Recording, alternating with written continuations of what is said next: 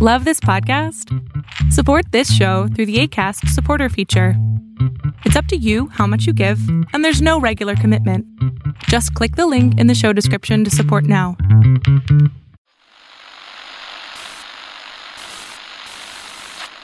Nine, twelve, ten, twenty-eight, two, twenty-three.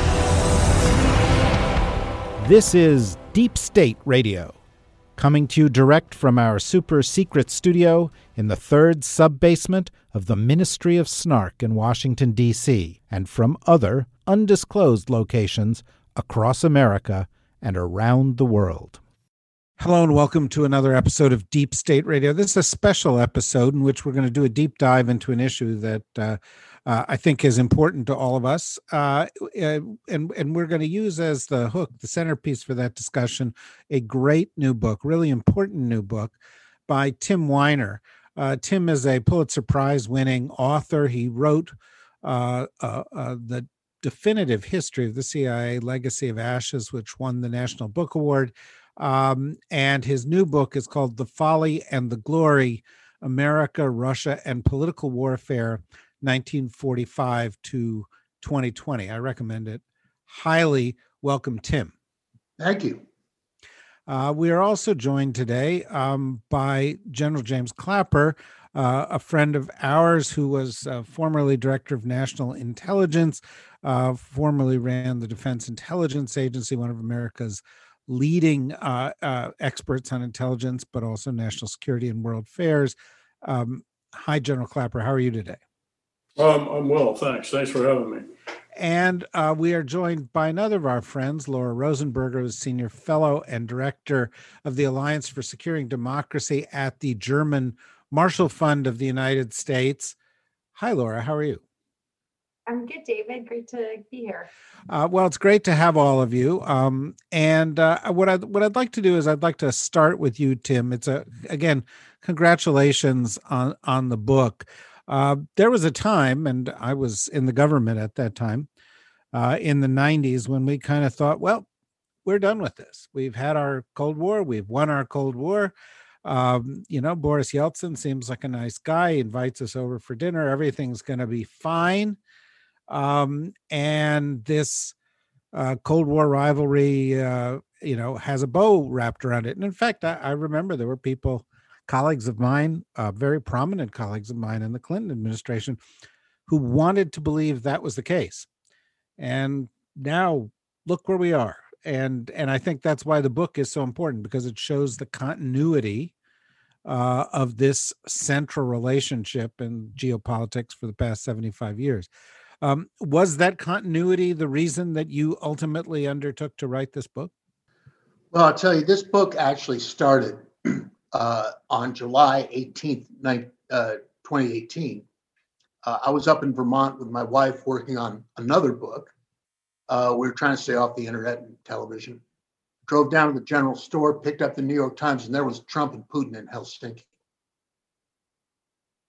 We all remember what Trump said. They were both asked Didn't Russia hack our election and attack our democracy two years ago? And Trump said, Well, you know, my director of national intelligence, Dan Coats, told me it was Russia. I have Vladimir Putin standing here. He says it's not Russia. I don't see any reason why it would be Russia. At which point, the collective head of the entire US intelligence community exploded flames. People don't remember, though, what Putin said in response to that question. He said, Well, as to who can be believed and who cannot be believed, no one can be believed. And that is the pointed end of the spear of Russian political warfare. That to get us to believe in nothing. And in that sense, Trump has served as an asset of Russian intelligence. There are no facts, there is no truth. So I put down the book I was writing and wrote this book. And I argue that there is a continuity, a straight line from the end of World War II until today. The nature of Russian intelligence has not changed. It is to get us to disbelieve in the truths we hold self-evident, to see, you know, the FBI and the CIA as Nazis and stormtroopers, to quote Donald Trump, um, and to rub salt in the wounds in our body politic. And in this effort, they have an ally, an asset in the President of the United States. What do you think, uh, General, of the thesis of Tim's book and of his description of the President of the United States as an intelligence asset of uh, the Russians? Well, I, I, I, I first, I generally, uh, and first, uh, Tim, congratulations uh, on, on your book. Um, having written one, I have great admiration for anybody who writes a book or, or writes more than one book. Because uh, for me, I'm I'm one and done. Anyway, congratulations. I think it's true that there's been a uh, actually remarkable continuity um, in the Soviet slash Russian relationship uh, since war- the end of World War II, uh, with the possible uh, variation perhaps in the immediate aftermath of the fall of the wall. There, there, there was a different relationship then, and there is the argument uh, that some people uh, mount about had we handled ourselves differently, uh, we may have uh, somehow uh, changed uh, Russian behavior. Uh, I don't think that's true. I don't think I don't care how nice we were to them.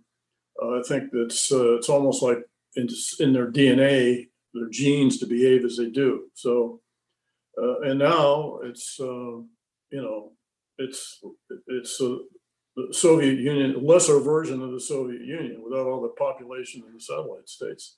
But their fundamental behavior, particularly with respect to their intelligence activities and um, uh, their active uh, information operations campaigns, uh, witness ours, that's uh, there's been a, a, level of continuity there.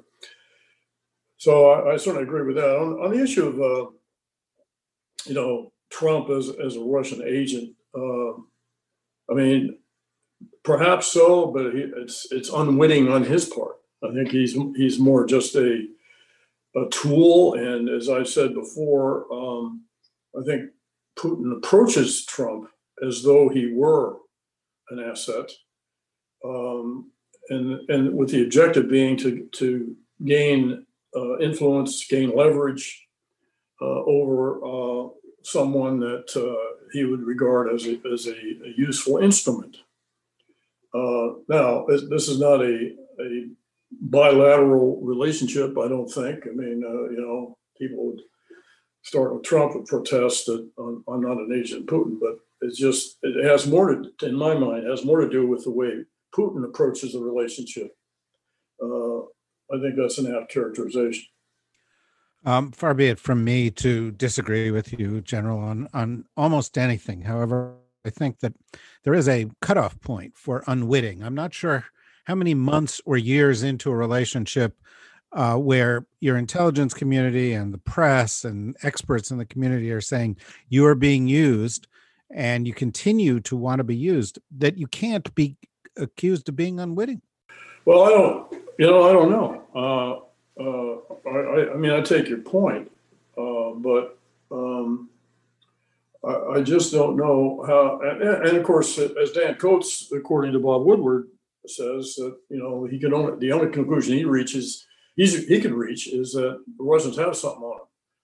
Well, that that may be true, um, and someday maybe we'll find that out. I, my own speculation and is only that speculation is um, that there's a, a financial entanglement or some promise of, future help. I don't I don't know.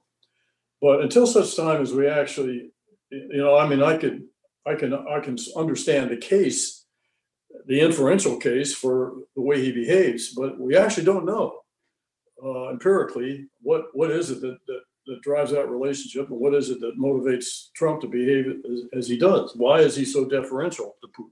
Why does he refuse to dime him out, which he ha- has yet to do after almost four years? So, you know, we can speculate till the cows come home. And Dan's conclusion, uh, again, it's it's inferentially. Inferential is well, they, they've got something on them. well, okay, what? And we don't know that. So that's why I I don't fully buy that just just because I'm I'm trying to be uh, evidentiarily pure. I'll put it that way. Well, that's a a, a, a position certainly to be respected, Laura. Um, Tim was talking about the thrust throughout this um, uh, of Russian disinformation, the goals of Russian disinformation that have existed throughout this. Um, what do you think of how he framed it, uh, and how relevant is that right now in in in our daily life here in the United States as we face an election in two weeks? So good. Well, I also haven't had the pleasure of reading the book yet, so I look forward to doing so. Um, it sounds like a, a, really great piece of work, and congrats, Tim. Um, I guess I would say a couple of things, and it, it, I'm not going to weigh in on the on the previous debate, although I, I do think that that it's not unrelated here. Um, from my own analysis of looking at um, Russian information operations and how it fits in with the broader campaign using a suite of asymmetric tools to attack American democracy.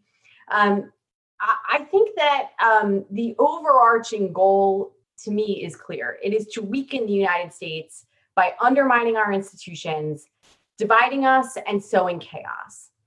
And I do think sometimes that when we focus too much on just an election outcome, or frankly, when we focus too much on the question of whether or not the president of the United States is an agent or not, we actually risk being a little bit distracted from the point of what the Russians are trying to accomplish in the long term.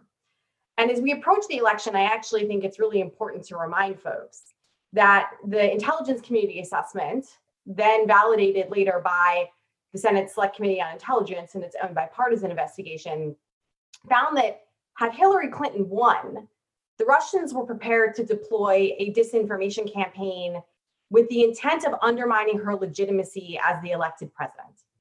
That Russian officials and diplomats were going to cast doubt on the legitimacy of the election, that there was an entire social media campaign in the can ready to go.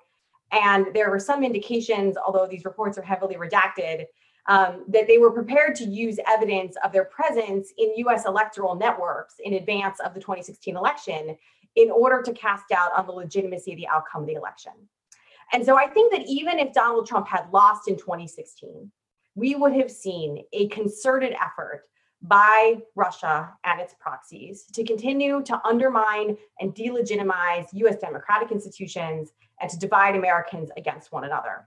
So while I absolutely think, as Bill Evanina, the head of the National Counter, Counterintelligence and Security Center himself just said last week, that the Russians absolutely amplify Trump's content about you know the election being rigged and they're going to amplify all of his divisive content as well.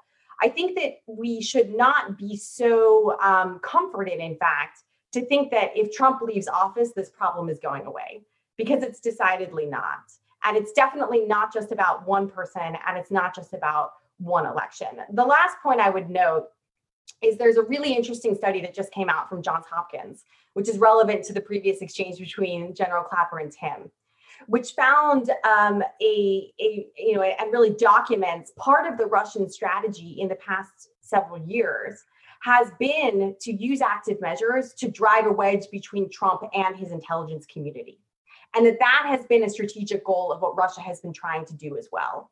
And so it speaks to this back and forth that we've just had here about, you know, why isn't Trump listening to his own intelligence community and why is he believing the Russians? Well, in part, it's because, according to this interesting study that just came out, um, that the Russians have actually been trying um, to provoke that very outcome.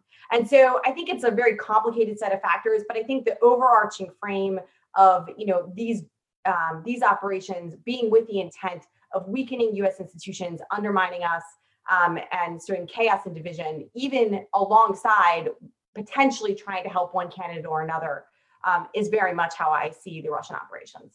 Okay, so Tim, in the context of your book, you talk about a 75 year arc where the Russians have been trying to do this. And of course, Russian intelligence over the 75 years has had some notable successes recruiting some American spies, gathering certain kinds of information that was classified and so forth. But in terms of this goal that Laura just described of dividing the US, weakening the US, reducing American standing internationally, et cetera, would you say that they're having more success now than they've had at any time in that 75 years? Yes, because they have an invaluable ally in the President of the United States in pursuing that goal. The goal has always been, from Stalin's days, to weaken this country, to weaken its alliances, to burrow into uh, the government of the United States and subvert it, uh, to sabotage uh, our foreign policy, uh, and latterly to you know weaken and destroy and divide uh, our alliances, and particularly NATO. Uh, Donald Trump has done all that, or endeavored to do all of that. he has attacked distinguished American ambassadors as human scum. He has called CIA uh, Gestapo, the FBI stormtroopers. Uh, he has disparaged the very idea of intelligence. He puts it in ironic quotation marks. Um, and in particular, he has amplified Russian disinformation to an extent that we've we've forgotten how terrible this is. The idea that it wasn't the Russians, but Ukraine that monkey wrenched the 2016 election, working with Hillary and now working with Biden. That idea was planted in Trump's head a year and a half ago by Vladimir Putin. Okay. Trump pursued this snipe, this, this fantasy that Ukraine had somehow monkey wrenched the election and was still at it. And it got him impeached. Rudy Giuliani, sorry to bring him up, has been pursuing this uh, conspiracy theory for a solid year now. And if he keeps it up and if he keeps hobnobbing with Russian intelligence officers, he's looking at slammer time. I mean, the extent to which the Russians have succeeded in their aims of weakening and dividing the American body politic against itself and against its longtime foreign policy goals is really breathtaking. So, General, let me ask you to pick up on that point that Tim Tim just made. You've been part of the intelligence apparatus for decades. You've been part of the fight against the efforts of Russian intelligence. Do you agree with the assessment that right now is the moment of the greatest success of Russia in advancing this goal of weakening the United States by dividing it against itself? Well, yeah, I completely agree. Um, in our intelligence community assessment that we published and briefed then President elect Trump on January 6, 2017, the first key judgment was that the in- initial and primary objective of the Russians was to sow doubt, discourse, and distrust discord uh, in, in this country, and by whatever means. So, quite apart from uh, interfering in, in, an election or elections, plural, is is to exploit, under, unfortunately, the, the uh, divisiveness and polarization that consumes this country. And of course, we're a great target for them. But that's their first objective: is to undermine us, under undermine our our institutions, undermine our values, cause doubt to be cast on the, the very notion of, of democracy. And uh, yeah, I'd agree with you that uh, they are enjoying uh, their, their, greatest success ever, even though they've been doing this sort of thing uh, for a long time. So, Laura, that brings brings us to the place these conversations don't usually go because people tend to be talking about what's going to happen in the election and who's going to intervene and are they going to mess with you know voting systems and so forth. But but you just brought up the fact that had Hillary Clinton won they had a plan. And what they were going to do was they were going to go after Hillary Clinton they were going to try to delegitimize the election and so forth.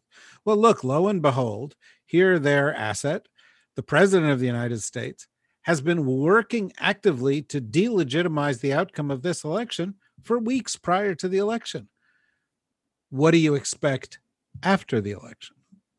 Yeah. I would also note that even in 2016, then candidate Trump was um, uh, pushing the idea that there was mass voter fraud and that it was going to be rigged. And all of that. And in fact, while we won't ask General Clapper to um, give up uh, uh, private conversations from the time, um, you know, the the public understanding of some of the debates that happened in the Obama administration about what to do in advance of the election was, in fact, that there was concern um, of of bringing you know too much attention um, and playing into the hands of the rigged election narrative that President or then candidate Trump was himself was himself pushing. Now we're in a different position now where it's a sitting president of the United States and commander in chief who is also once again peddling those narratives and spurious claims of voter fraud and problems with mail-in balloting. And I think that the um, target surface of the American public is even more vulnerable to the success of a potential operation like that than it was four years ago. Um, there was a really significant study. Sorry, I'm all in study citing mode today, but a really significant study out of the um, out of Harvard University a couple weeks ago um, about disinformation about mail-in voting and the degree to which that has been really driven by President Trump more than anything, um, and and you know as well as frankly some traditional media outlets and so you know i think we do have a public that's that's quite primed for this kind of um, perception hacking which is um, what uh, a lot of analysts refer to it as right? It's creating the idea that there has been a hack of the election even if it has not occurred just based on the fear or the perception of insecurity. Now i'm very concerned about a scenario like that playing out again um, in fact, um, David Sanger, who is, I know, another frequent guest um, on the pod here, um, had a story um, yesterday, along with a few colleagues, about um, some concerns from cybersecurity firms that they've detected Russian hackers on state and local networks, not necessarily having to do with election infrastructure itself, but adjacent. And so, could this be used in an information operation post election in order to inject doubt as to whether they might have access to election systems? It's very possible.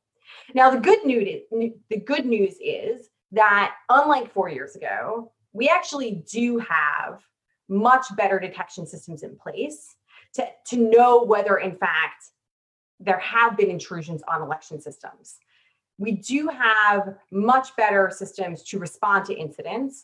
And more than 90% of ballots this year are going to be cast with a paper record as a backup for auditability purposes, which means that even if there is some sort of intrusion, it's very unlikely to actually affect the vote count. And even Trump's own, you know, um, administration has has made this point over and over and over again. But the reality is um, that people are going, um, you know, people are concerned and people are going to um, worry if there are claims of um, some sort of hack into an election system. And it's going to take a while to disprove that, right? And so I think that um, we should very much be thinking about the aftermath of the election and the way that potentially a foreign actor, Russia in particular, could use that time frame in order to undermine the legitimacy of the outcome or inject doubt and provide fodder for those domestic actors, including the president, that want to question the integrity of the election. Um, and and really, I think they are the media's got a significant role to play. Social media platforms have a significant role to play. But at the end of the day, at the end of the day, the American voter has a significant role to play because it is our minds that these actors are trying to persuade to believe that the system lacks integrity. And if we refuse to believe that, if we continue to have faith in our democratic institutions and to know that even while it may be really messy for a while, the system's going to sort it out, that is actually sort of the last buttress of defense that we face in this contest. Uh, yeah, by the way, I point out, uh, although uh, Laura in her current capacity is strictly nonpartisan, she was uh, in a variety of senior posts in the NSC and the State Department of the Obama administration. Um, and so has a particular perspective on this. She also advised the Hillary Clinton campaign. Um, Tim, picking up on Laura's assertions, um, having written this book and having studied not only Russian intelligence, but um, Vladimir Putin, what do you think the next move looks like from Vladimir Putin's perspective? Well, I think, think we need to talk about capabilities and intentions. Uh, capabilities we can figure out, intentions are a little harder. Putin's candidate is chaos. Doesn't give a plug kopeck about Donald Trump. Chaos wins, Putin wins. The Russians have capabilities to sow an almost infinite amount of chaos during and after election day. Uh, as they did in Ukraine in 2014, 2015, 2016, which we now see as kind of a preamble to what they did to us. They can hack election computers. They can, more ominously, bring down a power grid with a few keystrokes, with previously implanted malware, uh, which would cripple the election count, which is, is done uh, by the Associated Press. You hack the AP, you bring down the count. Uh, they can sow any one of a variety of conspiracy theories and disinformation uh, uh, bombs into uh, the American mind, which is the battlefield here. And uh, with Trump as a, the agent of chaos, foment a tremendous amount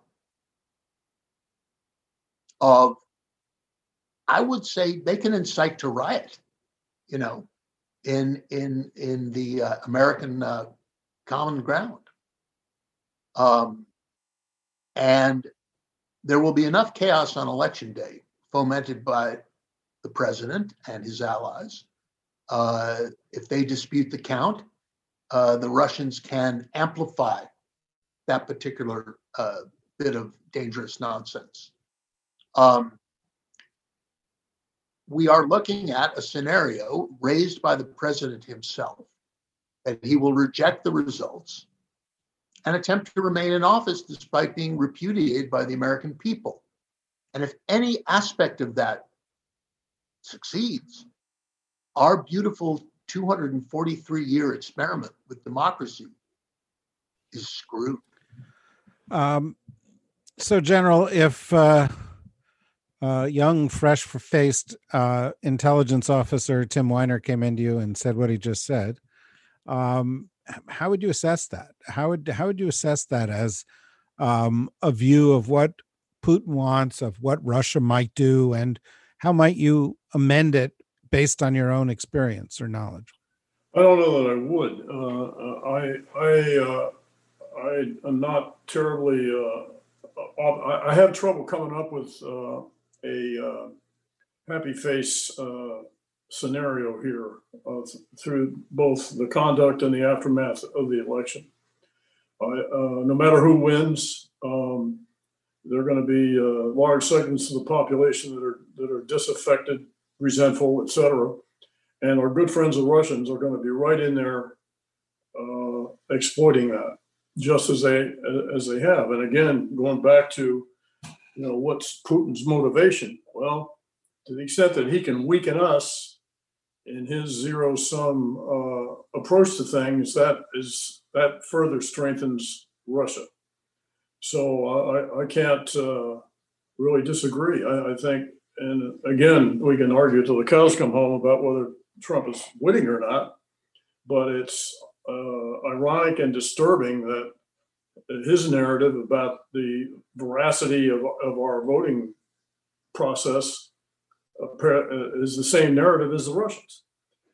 And of course, the Russians will um, exacerbate uh, those disaffected groups. So they will have messages for, uh, you know, the white supremacists, uh, Proud Boys, uh, uh, extreme right, you know, right wingers, um, you know, the, the kind of people that conspire to kidnap governors, that sort of thing. So it, I, I, and the longer the process, I'm, I'm assuming there's going to be a gap between November 3rd and, and when the results, whatever they are, are known, which is a, in my view, a very vulnerable uh, time, will be a very vulnerable time for us. So I, I don't know that I'd, uh, I'd have much in the way of windage to uh, uh, to change Tim's assessment.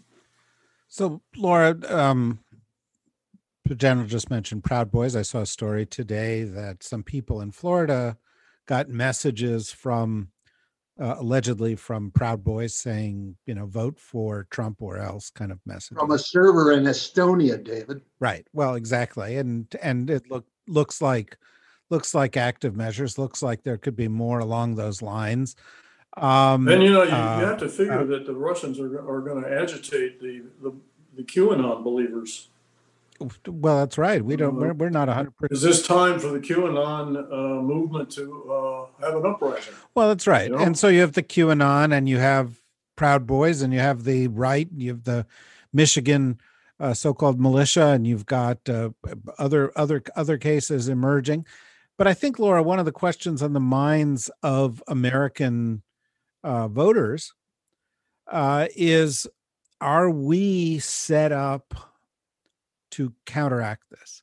And there, there, there are two different stories that we're hearing, right? On the, on the one hand, there's the story that the president is denying it, and um, uh, Ratcliffe is denying it, and Barr is denying it, and McConnell is blocking funds to protect the elections, and so forth. On the other hand, you have the FBI director who seems to be seriously addressing this. And there are some encouraging stories that there are uh, there are preparations and countermeasures in place. How do you assess the American ability, Laura, to deal with this Russian threat right now? So I actually I, I, agree with how you laid that that out. Those two different stories. I think there's a third story, which is probably an offshoot of the first. So um, let me start with with what you laid out as the second story, which is which is what the FBI director and I would add to that um, uh, Chris Krebs, who's the head of the Cybersecurity and Infrastructure Security Agency at DHS, which is charged with defending sort of the the um, and supporting the states in their um, you know in the security of their systems. Um, you've got um, Bill Evanina, um, who I mentioned earlier, over at NCSC, um, part of the intelligence community. And then you've got um, General Nakasone up at Cyber Command. Um, and these four officials have actually really banded together. And I know that like government PSAs are not super sexy, but I would actually like to um, commend to all of your listeners a video that these four officials did, which is quite remarkable, actually, in the way that they lay out the steps that their agencies are taking to defend the American election and the things that American voters should know and do. And that builds on a series of, of statements and PSAs that the FBI and CISA have put out together, raising awareness about the threats that they see in a very measured way and talking about what voters can and should be doing about it.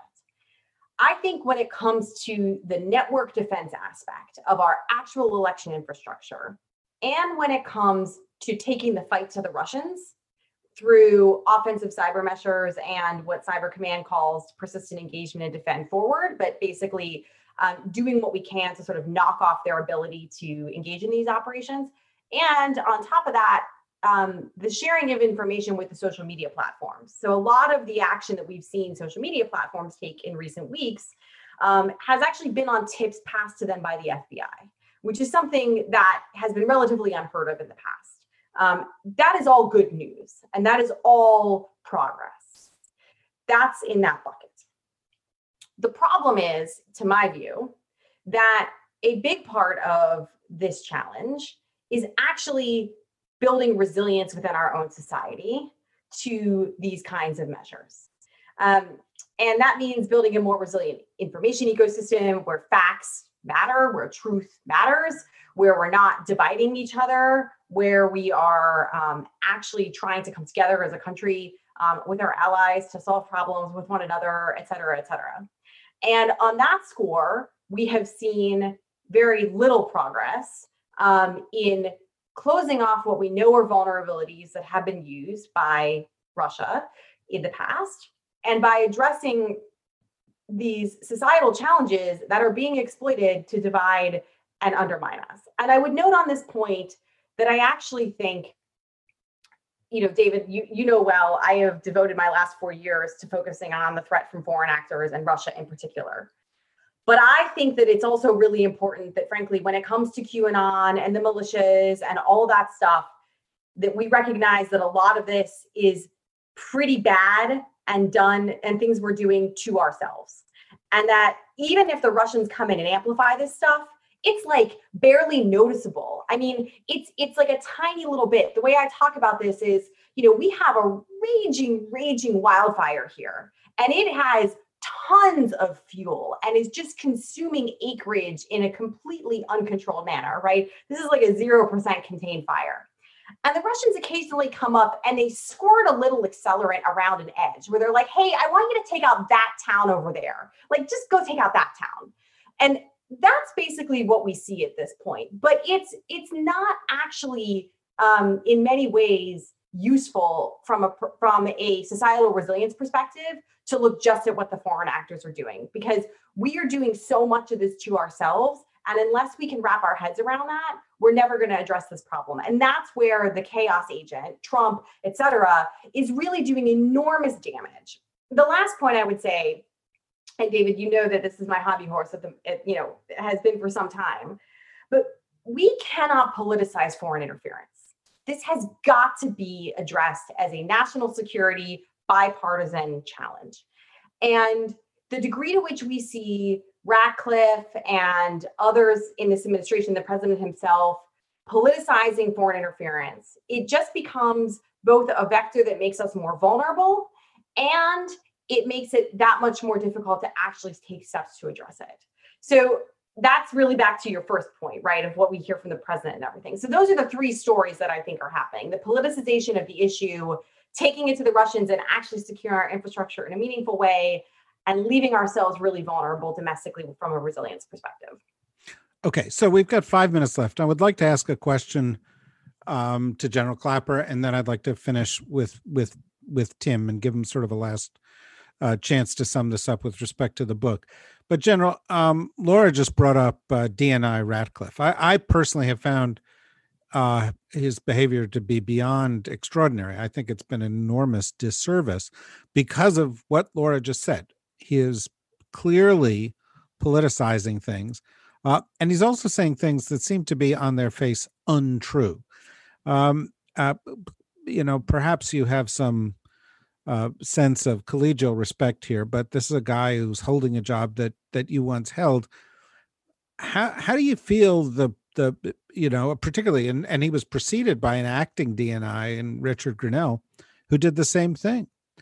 Do, do you do you feel that I, we are being weakened in this challenging time by the politicization of our intelligence community leadership?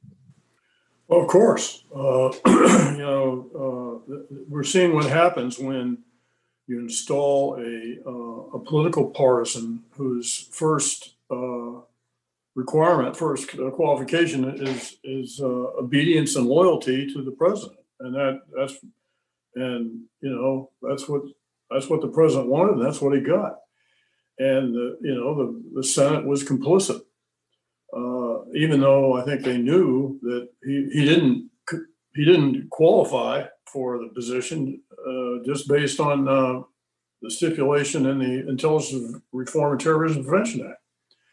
So what, what's the effect on the community? Well, it's it's bad, and when you have intelligence that is is used as a weapon domestically, uh, as, as a political instrument, uh, you know, you know, I wonder how much time uh, the DNI is actually uh, spending, uh, you know, watching for threats uh, to the country. I mean, we've we've become so consumed internally, domestically, that we're, we're I think we're losing our, our focus on on the likes of Russia and and China and North Korea, et cetera. And uh, when the DNI spends a lot of his time putting out press notices and appearing on, on Fox, it, it uh, appears to me he's not spending all that time, not spending uh, a lot of time on intelligence uh, as it's been classically practiced. Uh, and given his background or lack thereof, I mean, I think you know he needs to spend more time doing his homework on on on intelligence. But to answer your question, I don't think there's any, there's any doubt that uh, we are in a uh, less safe uh, status uh, by virtue of having a political partisan who's not qualified professionally to run the intelligence community. Thank you. Um, Tim, uh, just uh, first of all, by virtue of the fact that we do this on Zoom, I can watch you nodding and gesticulating. So some of the things that people have said, I, I get a sense that you want to respond to. But but I'd like to tag on to that a question, and it's and, it, and it's a little personal for me because I have a book coming out also, which deals with some of these issues centrally, uh, and that is that there are places where you go in the United States and you say Trump and Russia, and they say, "Oh, that old thing, that oh that old story." That's just you know that's a liberal left-wing media thing and and look he wasn't impeached he wasn't run out of office let's stop talking about it. And one of the reasons i wanted to do this um uh, this this podcast and focus on your book beside the fact that the, the book is so good is to me russia is the original sin of the trump presidency. Russia not only helped him get elected but it demonstrated that donald trump would do whatever it took to get ahead, including embrace the most egregious enemy of the United States if it helped him. And and and nothing that has transpired over the past 4 years has suggested that he has learned from that, regretted that. In fact, on the contrary, he's compounded it uh, and uh, rewarded Russia repeatedly. Uh, and so to me, this seems as central as it ever has been. And that's why I I recommend the book. Um, have you run up against this as well? And and what's your reaction to this this phenomenon of sort of Russia fatigue? I think it's very hard for people to accept a brute truth here, which is that the president of the United States is the greatest national security risk to this country, greater than any foreign adversary right now. The Russian op that helped elect him was the most successful political warfare operation since the Trojans took in that horse. Uh, and if it succeeds and ultimately creates a victor in this coming election of chaos, that is their candidate. Um, then we are in deep trouble. We might get past it, but we are left with a serious, serious problem, which is the ultimate success is to get Americans to believe nothing, to believe that there are no facts and there are no truths, even the truths that we have held to be self evident that the president is not a king, that we are a country of laws, at the risk of bringing a tear of uh, wistful memory to General Clapper's eyes, I want to say, uh, I want to repeat something that Ronald Reagan said at his first press conference as president nearly 40 years ago. Reagan said, the Soviets reserve the right to lie, to cheat, to do anything to further their objectives. We Americans play by a different standard. That's not true anymore. The president will lie and the president will cheat to preserve his power. Author- authoritarian leaders and the parties that support them exist only to perpetuate their own power, not to serve the people. And an entire political party, once called grand and old, has subsumed itself to the perpetuation of their own power in Trump's name. That will be lasting damage. The greater damage is the inability of Americans to believe anything anymore. The results of an election, the pronouncements of presidents and congressmen and senators, and this is the ultimate triumph of Vladimir Putin, who has 16 years remaining in office. Well, that is a, a chilling summation, and and it's one that I'm not going to try to uh, to to improve upon. Um, it, it's it's uh, uh the, the audience doesn't know this, but it's a little it's a little troubling for me to hear such powerful words from somebody that I went to college with, uh, to see such great books being written by somebody I went to college with, uh, and to know that I can't achieve that level, but at least I can host him here. Uh, I think this is a, a really, really uh, important book, The Folly and the Glory. Uh, congratulations, Tim. I encourage everybody to read it. Uh, I think the work that Laura is doing at the German Marshall Fund is essential uh, for the point that um, that Tim just made. This is not going to end with this election, uh, and damage has been done that is not about Donald Trump or Joe Biden. Uh, it's about how the American body politic uh, uh, views truth and lies and uh, it takes in information and makes judgment.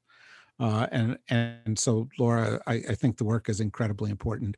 Uh, General Clapper has been one of the outstanding voices uh, of speaking truth to power when he was in power and speaking truth to power subsequent to his time in office, and it has been essential uh, in helping us to understand a time when the president of the United States and those around him uh, have in fact been lying and misleading us. Uh, and uh, he is one of those touchstones that we can turn to uh, to to to uh, to gauge where the truth really lies. So, to all of you, I thank you.